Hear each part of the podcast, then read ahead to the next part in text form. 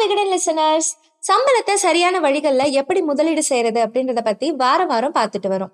இந்த வாரம் சம்பளதாரர்கள் முதலீட்டை தாமதமா ஸ்டார்ட் பண்றதுனால என்ன மாதிரியான இழப்புகளை சந்திக்க நேரிடுது அப்படின்றத பத்தி தான் பார்க்க போறோம். இன்னைக்கு இந்த சேலரி அக்கௌண்ட் எடிஷன்ல இத பத்தி நமக்கு வழிகாட்டி இருக்கிறது சதீஷ் ஸ்பீக்ஸ் தளத்துடைய நிறுவனர் எம் சதீஷ்குமார். இன்னைக்கு பல யங்ஸ்டர்ஸ்க்கு படிச்சு முடிச்சதும் இருபத்தி ஒண்ணுல இருந்து இருபத்தி நாலு வயசுக்குள்ள நல்ல சேலரியில வேலை கிடைச்சிருது. அது வரைக்கும் பெற்றோரோட பணத்தை செலவு செஞ்சுட்டு வந்து இவங்களுக்கு சுயமா சம்பாதிக்கும் போது அந்த பணம் கிடைச்சதும் ரொம்பவே சந்தோஷமாடுறாங்க சிலர் அவங்களுடைய முதல் சம்பளத்தை அப்பா அம்மாவுக்கு பிடிச்சமான பொருட்களை வாங்கி கொடுத்து சந்தோஷமாவாங்க. சிலர் அந்த பணத்தை ஃப்ரெண்ட்ஸ் கூட சேர்ந்து செலவு செஞ்சு சந்தோஷமாவாங்க.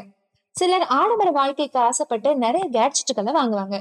சம்பளத்தை இது மாதிரியான மகிழ்ச்சியான கொண்டாட்டங்களுக்கு செலவு செய்யலாம் தான் ஆனா அதிகபட்சம் முதல் ஆறு மாசத்துக்குள்ள இந்த மாதிரியான செலவுகள் எல்லாம் முடிச்சுட்டு உடனடியா எதிர்காலத்துக்கு திட்டமிடுறது நல்லது. இல்ல அப்படின்னா இருபத்தைந்து வயசுக்கு மேல முதலீட்டை ஆரம்பிக்கும் போது எதிர்கால சேமிப்புகள் குறைவா தான் இருக்கும். நிறைய இழப்புகளும் ஏற்படுறதுக்கான வாய்ப்பு இருக்கு.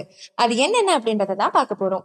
நிறைய பேர் அவங்களுடைய முதலீட்டை பணி ஓய்வு பெறுறதுக்கு ஒரு அஞ்சு இல்ல பத்து வருஷத்துக்கு முன்னாடி தான் ஸ்டார்ட் பண்ணுவாங்க.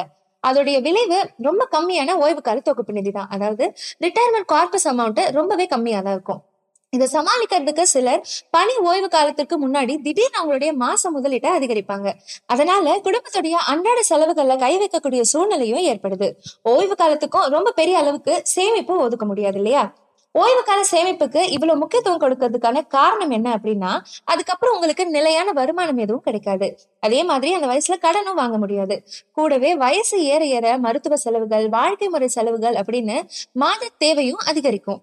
இந்த சூழ்நிலையில சிக்கலின்றி இருக்க ஒரே தீர்வு சொந்தமா ஓய்வு காலத்துக்கான திட்டமிட்டு சேமிப்பை அதிகப்படுத்துறது தான் இதற்கெல்லாம் ஒரே தீர்வு வேலைக்கு சேர்ந்த முதல் வருஷத்துல இருந்தே சேமிப்பையும் முதலீட்டையும் திட்டமிடுறது தான் அப்பதான் இளமை முதுமை அப்படின்னு ரெண்டு பருவத்திலுமே தைரியமா இருக்க முடியும். வேலைக்கு இருபத்தி ரெண்டு வயசுலயே சேர்ந்தா இருபத்தைந்து வயது வரைக்கும் இப்படி உங்க விருப்பப்படி செலவு செய்யலாம். ஆனா அதுக்கப்புறம் எதிர்கால தேவைகளுக்கான முதலீட்டை கட்டாயமா ஆரம்பிக்கிறது தான் நல்லது.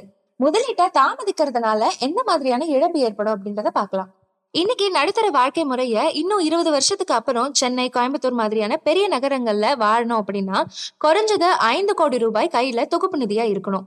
இன்னைக்கு தேதியில ரிட்டையர் ஆனா கூட இரண்டுல இருந்து மூணு கோடி ரூபாய் இருந்தாதான் ஒரு சூழ்நிலையை சமாளிக்க முடியும். அந்த அளவுக்கு இன்னைக்கு தேதியில வாழ்க்கை முறை செலவுகளும் மருத்துவ செலவுகளும் அதிகமாவே இருக்கு. அதுவும் இன்னைக்கு இருக்கக்கூடிய இளைஞர்கள் நிறைய பேர் ஐம்பது வயசுலயே ரிட்டையர் ஆகணும் அப்படின்னு தான் நினைக்கிறாங்க. எதிர்காலத்துல இந்த ரிட்டையர்மெண்ட்டுக்கான ஏஜும் குறையறதுக்கான வாய்ப்பு அதிகமாவே இருக்கு. சுரேஷ் அப்படின்ற ஒருத்தர் ஐம்பது வயசுல ஐந்து கோடி ரூபாயோட ஓய்வு பெறணும் அப்படின்னு விரும்புறாருன்னு வச்சுக்கலாம். அவரு அவருடைய இருபத்தி ஐந்து வயசுலயே முதலீட்டை சீக்கிரமாவே ஸ்டார்ட் பண்ணிடுறாரு. மாசத்துக்கு இருபத்தி ஏழாயிரம் ரூபாய் அப்படின்னு ஐம்பது வயது வரைக்கும் இருபத்தைந்து ஆண்டுகள் முதலீடு செய்யறாருன்னு வச்சுக்கலாம். அவர் மொத்தமா எண்பத்தோரு லட்சம் ரூபாய் முதலீடு செஞ்சிருப்பாரு. அந்த முதலீட்டுக்கு வருஷத்துக்கு சராசரியா பன்னெண்டு பர்சன்டேஜ் வருமானம் கிடைக்கிற பட்சத்துல தொகுப்பு நிதியா ஐந்து புள்ளி பூஜ்ஜியம் ஏழு கோடி கையில இருக்கும். கண்ணன் அப்படின்றவரு திருமணமாகி குழந்தைகள் பிறந்தக்கு அப்புறம் அவருடைய முப்பது வயசுல ஓய்வு கால முதலீட்டை ஸ்டார்ட் பண்றாருன்னு வச்சுக்கலாம். இவரும் அவருடைய ஐம்பது வயசுல ஐந்து கோடி ரூபாய் தொகுப்பு நிதி இருக்கணும் அப்படின்னு நினைக்கிறாரு. இந்த ஐந்து கோடி ரூபாயை திரட்டுறதுக்கு இன்னும் இருபது ஆண்டுகள் இருக்கு. இந்த நிலையில அவர் மாசம் மாசம் ஐம்பதாயிரம் முதலீடு செஞ்சாதான் அந்த இலக்கை அவரால் அடைய முடியும். இவர் மொத்தம் ஒன்னு புள்ளி இரண்டு கோடி ரூபாய் முதலீடு செஞ்சிருப்பாரு. இந்த தொகைக்கு வருஷத்துக்கு சராசரியா பன்னெண்டு பர்சன்டேஜ் வருமானம் அப்படின்ற பட்சத்துல அவருடைய ஐம்பது வயசுல நாலு புள்ளி ஒன்பது நாலு கோடி கிடைக்கும். தாமதமா முதலீட்டை ஸ்டார்ட் பண்ணதால இவருடைய மாத முதலீடு இருபத்தி மூவாயிரம் ரூபாய் அதிகமா இருந்திருக்கு. கூடவே மொத்த முதலீட்டுலயும் முப்பத்தி ஒன்பது லட்சம் ரூபாய் அதிகமா இருக்கு மகேஷ் அப்படின்ற ஒருத்தர் அவருடைய இளம் வயசுலயே சம்பள பணத்தை எல்லாம் செலவு செஞ்சுட்டாரு. நாற்பது வயசுலதான் ஓய்வு கால முதலீட்டை பற்றி யோசிக்கிறாரு. இதுக்கு முன்னாடி சொன்ன சுரேஷ் கண்ணன் மாதிரியே இவரும் ஐம்பது வயசுல ஐந்து கோடி ரூபாய் இருக்கிறது நல்லது அப்படின்னு நினைக்கிறாரு.